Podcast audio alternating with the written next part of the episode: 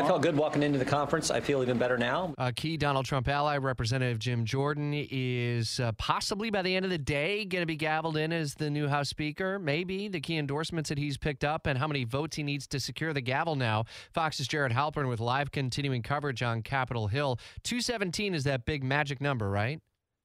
We think so. It's going to depend on uh, what the total universe looks like. They, they um, you know, are based on, on the number of members voting. But if everybody's there and present as we expect, yeah, he'll need 217 to clinch it. And it's going to be tough. Remember, he can only lose four Republicans. No Democrats are obviously going to support Jim Jordan. There have been uh, more than four Republicans who have indicated they don't intend to vote for him. Some have kind of hedged that, said on the first ballot.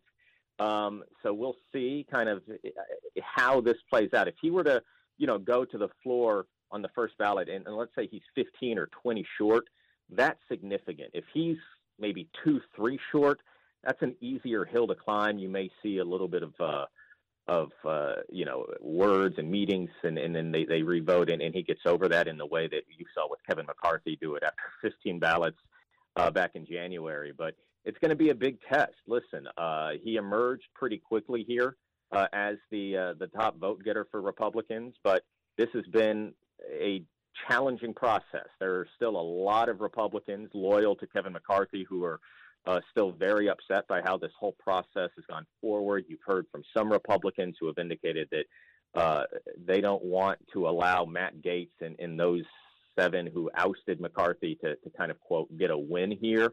Um, and so we'll see how this plays out. It's going to be a fascinating vote here. The House gavel's in at noon. Um, they got a couple of things to do beforehand. Um, maybe they vote early afternoon, but a lot of that's I think going to depend on maybe the last kind of whip count that they do this morning and where those numbers lie. Today marks two weeks since the House booted out uh, Speaker yep. McCarthy. That's the today story. The tomorrow story is President Biden's trip to Israel and Jordan, and a pretty key ally. What message might the White House be sending?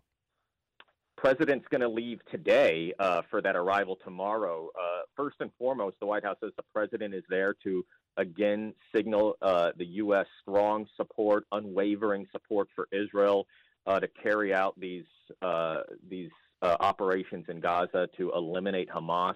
Uh, the meeting in Jordan is going to be centered on a couple of things. I think one is going to be an update on kind of where they are with the hostage situation.